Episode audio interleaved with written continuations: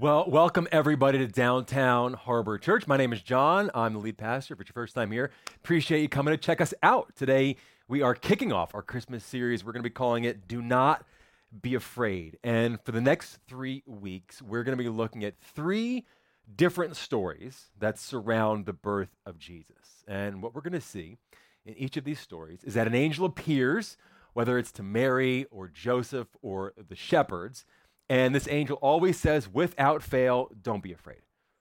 Do not be afraid, fear not. And each week, we're going to dive into why these folks were afraid, why they didn't need to be afraid, and ultimately why we do not need to be afraid either. So, to kick off, what I want to do is I want to talk about a fear that I think we all have at some level, but we don't like to acknowledge it. We don't talk about it publicly we really don't even want to think about it too much because if you're a Christian, it kind of makes you feel like a bad Christian because you're having this fear, and yet we can't seem to help it. And that is our fear of God's plans. Like, in other words, the fear of what God might possibly, potentially have planned for us in our future, in our lives. So, last week, if you were here, we talked about how Christianity isn't a religion, it's a relationship, right? It's not a religion, it's a relationship. And that when you say yes to Jesus, what you're doing is you're entering into a personal relationship with Jesus and God the Father.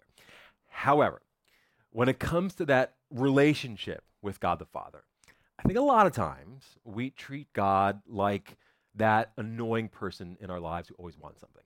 For example, do you have the person in your life where when your phone rings, and you see their name on the screen, you kind of audibly cry out, like, ugh, right? Like, and it's not that you don't like them, you like this person, all right? But you just know they're to want something from you. Or maybe, you know, you're like me and you're in Publix and you see somebody you know, and rather than going talking to them like a normal person in society, you kind of hide down a different aisle. And I think sometimes that's how we unknowingly treat God. Like, we want to be close enough for like the good stuff we want his blessings. We want him to take care of us and our families and our careers. We want the promise of heaven, etc., etc. But we don't want to be so close that God has total access to our lives. Because, you know, if we completely surrender to God, he might make us do something that we don't want to do.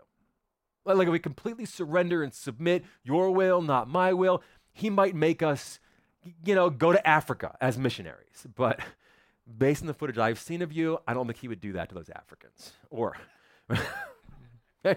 or we think, you know, if I fully submit to God, give him total access, he might make me give up something that I really, really enjoy. Or, or maybe worse, you know, if I really submit to God's plans, he might make me marry somebody ugly. Right? Like we don't want to articulate it. But come on, isn't it true? We have this, this sense of fear of, of what if I give it all to God and life doesn't go the way that I want it to go. The reason I know people are struggling with this is because I've spoken to people and they tell me, hey, I struggle with this. This is fear talking, okay? And fear can absolutely overwhelm us, it can overtake us. Now, I've heard many pastors say this, and maybe you've heard this too. A lot of them say fear is the absence of faith. I don't know if that's exactly fair. Maybe it's right. I don't really know, but but but like, I have faith and I also have fear. And when my hypochondria kicks in, which you guys know I have, and I worry that I'm going to get some sort of incurably rare disease, one could say, hey, don't you have faith in God? Yeah, but what if God's plan for my life is that I get this incurably rare disease like that? So I don't know if fear is the absence of faith, but I could argue that fear is definitely misplaced faith. You could say fear is placing your faith in the what ifs, and I love the what ifs. Ooh, I love them. It's one of the best things that I do. Like, I can do a few things well in this world. I can get a great tan, and I can worry. Those are my two spiritual gifts. And I think I told you this, but when I told my doctor all of my what if scenarios, her response was actually, How do you live in your own head? I go, It's not easy, but it's the cross that I bear. And one time I actually sat down and took a good hard look at my worries, these what if scenarios that I created. And what God allowed me to see is that the reason all of my imagined future scenarios they were also scary is because I imagined a future without God. And I bet you do too, but you don't realize it. See, what he showed me is that every time I asked what if, and I kind of scared myself, what I was really asking is, how am I going to handle this? Like, what if I got sick? What if I lost my job or whatever? How am I, in my own strength, going to handle this? And it scared me. And it never dawned on me that in these worries about the future, in these fears about the future, God was never a part of the equation because God is not in our worries. But scripture says he's always with us, he will always be with us, and even if, God forbid, that worst case scenario happens, he will be with me and I will have his strength. Scripture tells us, for God has not given us a spirit of fear and timidity, but of power, love, and self discipline. So, with that in mind, today I want to look at why we're so often afraid, if you will, of God's plans. Why we're leery of what God might have for us out in the future. And to do this, I want to take a look at the time an angel appeared to a teenage girl named Mary, and she was afraid. So, the first reason I would argue that I think a lot of us are kind of fearful of God's plans or leery of God's plans is that we see God's plans as an inconvenient interruption.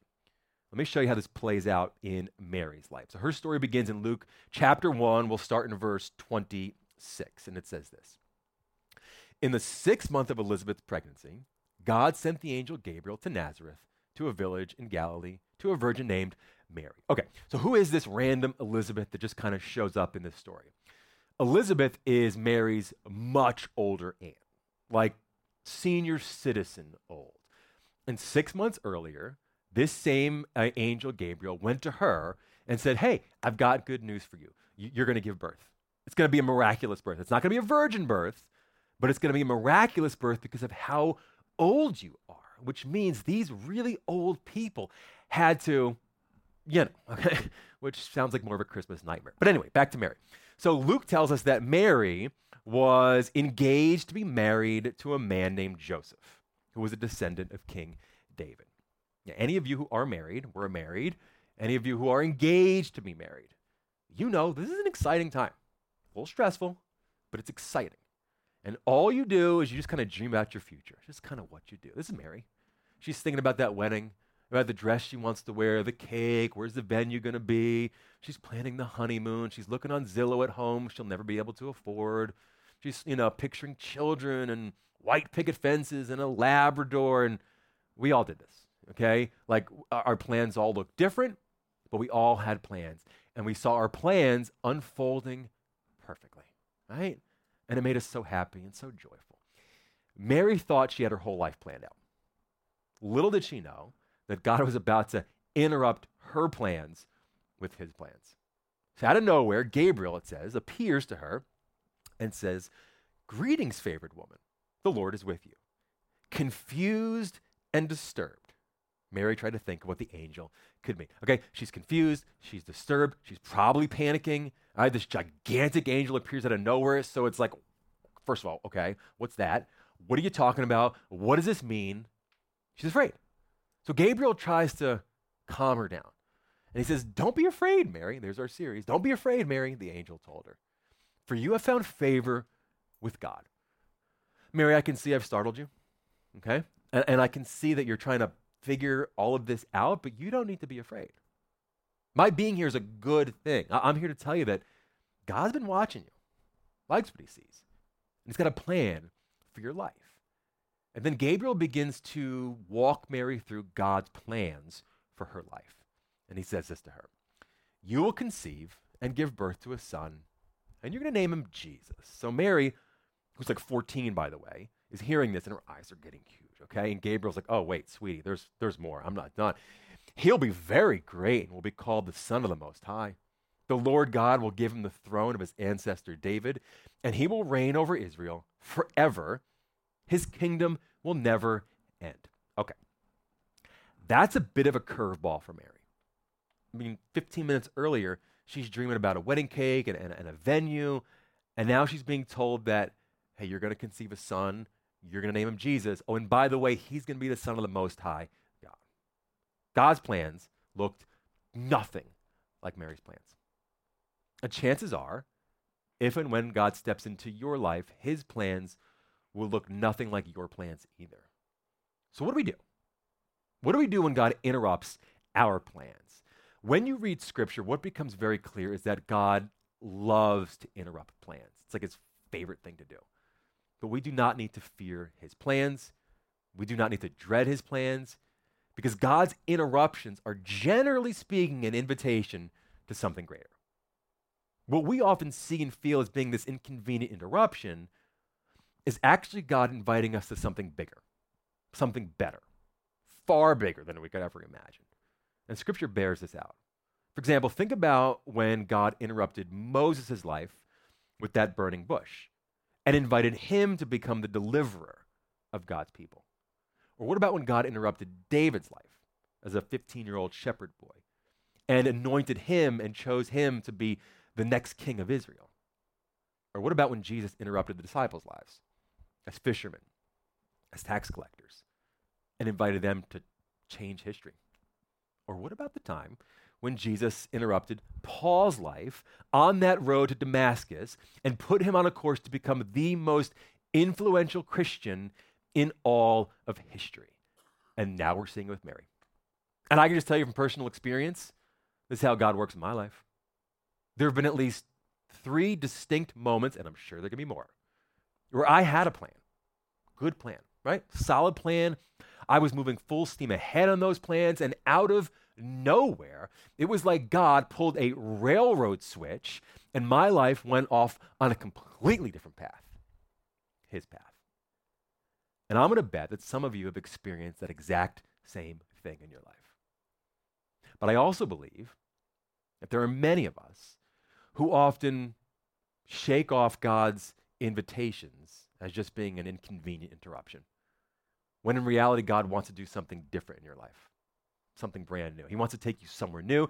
He wants to take you somewhere different. He wants to do something special in your life, something that you could have never planned for and never predicted. See, here's what I know about a lot of our plans I know that our plans are safe, right?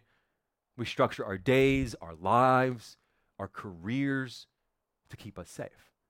Uh, we, we do all we can to avoid our weaknesses. It's why we have that, that saying, play to your own strength, right? It's totally natural. But safe plans keep us in our comfort zone, they don't challenge us at all.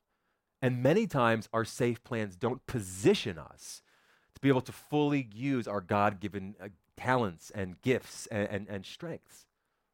When I look at all the times that God interrupted my life, every single time, it was because I put myself on a path that wouldn't fully use my God given gifts. And He stepped in and He invited me to do something different, something better. Secondly, what I know about our plans is that often they're self serving. Think for a moment about your life plan, right? We all kind of have one. Just think about it for just a second, right? Isn't it true that your life plan is all about you? And it's, it's I want to get this job, and then I'm going to get this promotion. Uh, I want to get this house, and I'm going to get that car. I want to travel to this country. I want to retire at this age. And when I do, I want to have this much in the bank. None of these things is bad. They're all good. However, they're all for our benefit. We've planned out our entire lives with us in mind. And if you're a follower of Jesus, and I know many of you are, I think God wants more for your life. And so sometimes God interrupts your life to give you a new purpose. God loves you so much that he wants to shake you out of the status quo and infuse new meaning and new purpose into every single thing that you do. But here's what else I know that can be a little scary. That can be a little intimidating because sometimes what he's calling you to do seems like it's out of your league. It just seems, well, it seems impossible. Mary had her whole life planned out, and her plans were good, but God had a new purpose for her. And when, when Gabriel laid out that new purpose and she heard it, she had one big question. She says, But how can this happen? I, am a virgin. In other words, mm, this doesn't add up. God, God, your plan doesn't make any sense. What you're asking me to do doesn't seem like something I can do. See, when God starts to move in our lives, and he begins to show us his plans for our lives. Isn't it true? I mean, don't we say the same thing? It's, it's like, you want to do what? You want me to you want me to move where? You want me to change jobs now? You want me to become a stay at home parent? You want me to go back to work? Oh, you want me to go to school? You, you, you want me to break up with him? When God calls us to move in, in a new and different direction, we try to calculate how it's all going to work. And Mary is no different. How can this happen? So Gabriel tries to explain. He says, The Holy Spirit will come upon you, and the power of the Most High will overshadow you. This word overshadow can also be translated hovered. It's the exact same word you see in Genesis in the creation story, where God's Spirit hovered over the waters creating. So God is going to use the same method of creation here so that the baby will be born holy and he will be called the Son of God. So Gabriel's like, hey, listen, you asked how God's plan is going to happen. Well, this is, going this is how it's going to happen. I don't think that cleared up anything for Mary, okay? And, and Gabriel sees this, and so he's like, okay, well, let me tell you this too. like, hold on, let me just come at this from a different angle. And I love this. It goes to show you that even if God were to explain everything to you, like he pulled back the curtains on his plan, rolled out the blueprints, and said, okay, here's why this is going to happen, here's when this is going to happen, here's how this is going to work out, I think those plans still might not add up for us. But Gabriel's going to give it the old college try. He says, Let me tell you this too. Your cousin Elizabeth, in her old age, has conceived a son. And this is her sixth month for her, right? A woman who people used to say was barren. He's like, Mary, clearly God is up to something in this world. He's doing something. And I understand this doesn't add up to you. And to us, Gabriel might say, listen, I understand God is pushing you out of your comfort zone right now. I understand He's calling you to trust Him with details that don't really add up and don't really make sense. And I, and I get it that you're tempted to think, I can't do this. I wasn't trained for this.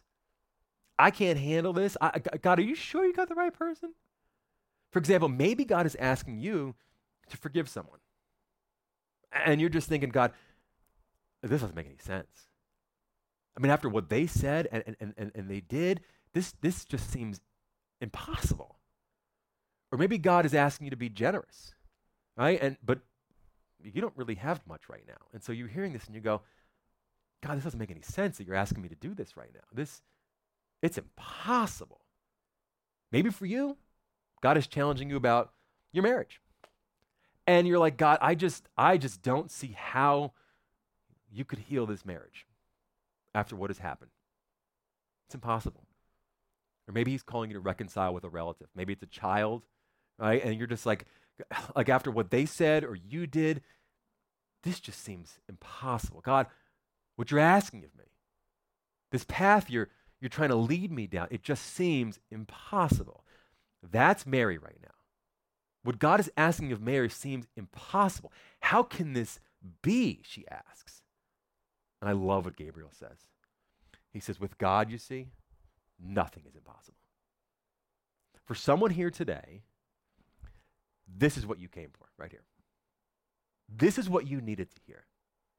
See, when God interrupts our lives and asks us to do the seemingly impossible, to go down a new path, to embrace a new purpose, something outside of your comfort zone, something you never saw coming, something you had never planned for, we don't need to see that as an inconvenience.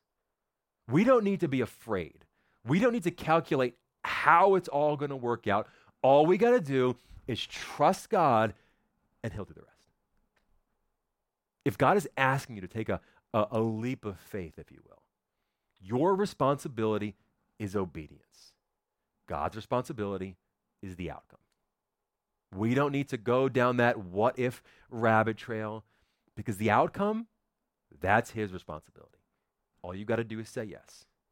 All you got to do is have faith and trust him. And so in this moment, Mary looks up into the eyes of this enormous angel and she utters one of the most important faith filled responses in all of human history. She says, I am the Lord's servant. May everything you have said about me come true.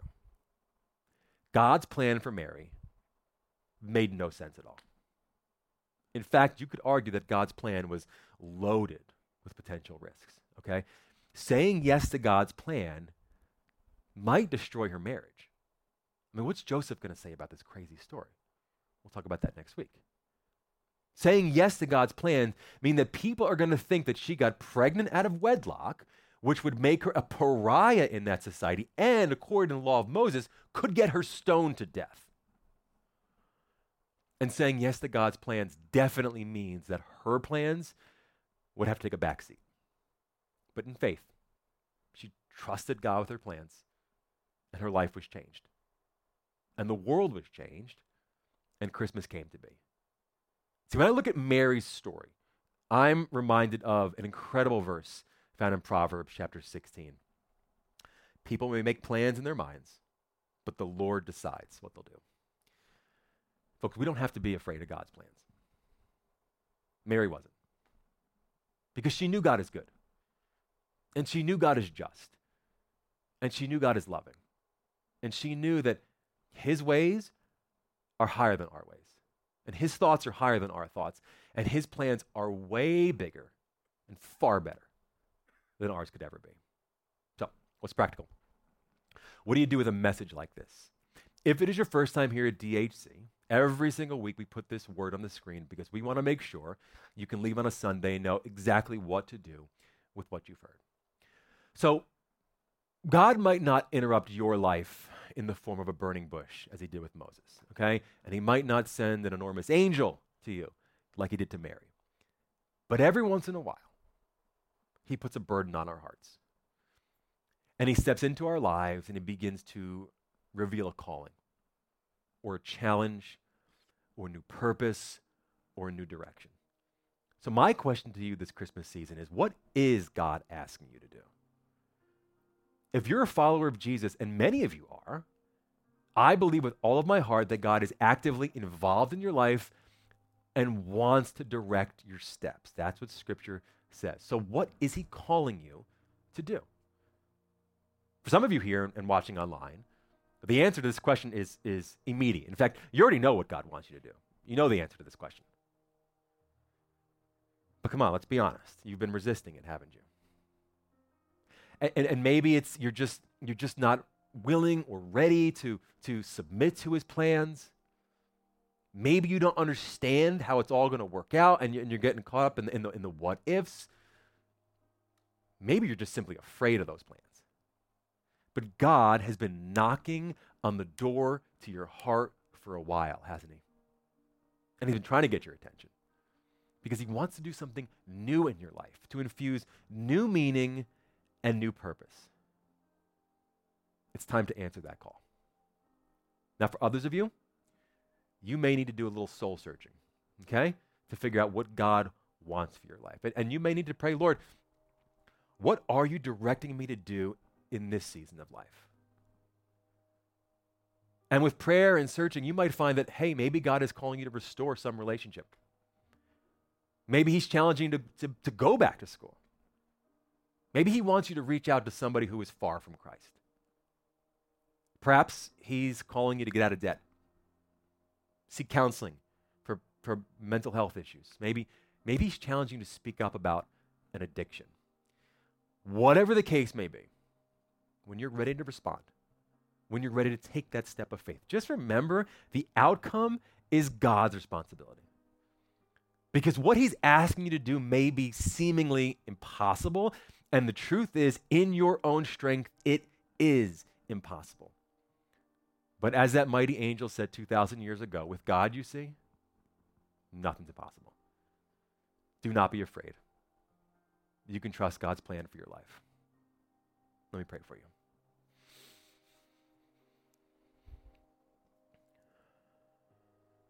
Dear Heavenly Father, I want to thank you that you loved us so much that you sent your Son into this world to put on flesh,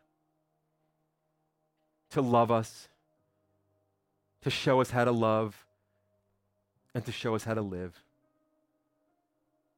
God, as Scripture is clear, you have a plan for every single one of us, and your plans are good, Lord.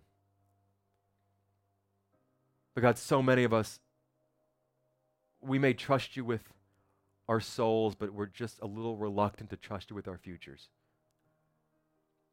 And I pray, Lord, that this season you would challenge us to loosen our grip on our lives and to embrace what you might have for us, God, because your plans are good and they are far bigger and far better than we could ever imagine, Lord.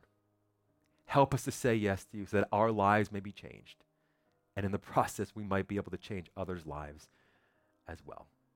And we will give you all of the glory. In Jesus' name we pray.